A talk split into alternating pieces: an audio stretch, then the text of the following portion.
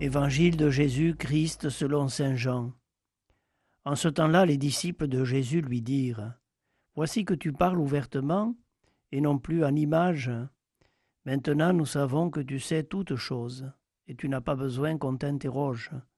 Voilà pourquoi nous croyons que tu es sorti de Dieu. Jésus leur répondit Maintenant vous croyez. Voici que l'heure vient, déjà elle est venue, où vous serez dispersés chacun de son côté, et vous me laisserez seul. Mais je ne suis pas seul, puisque le Père est avec moi.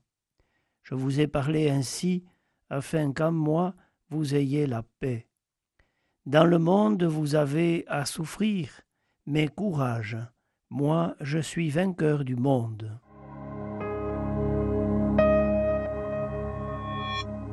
Courage, moi je suis vainqueur du monde. Le monde est pris ici dans l'un des deux sens que lui donne Jean, celui du mal, celui de la violence, du non-respect de l'autre, du mensonge, de la trahison, de la manipulation. Sur la croix, le Christ est vainqueur de ce monde-là, avec les armes pacifiques de la non-violence, de la patience, du pardon, de l'amour de l'ennemi. L'Esprit de Dieu, qui nous a déjà été donné, et qui nous est redonné à chaque Pentecôte, assiste tous les artisans de paix.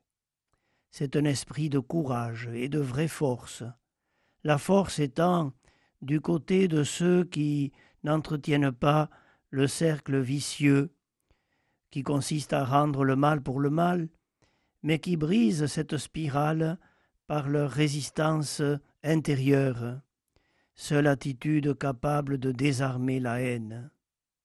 La guerre est toujours signe de faiblesse et de peur. La force s'enracine, elle, dans la paix intérieure.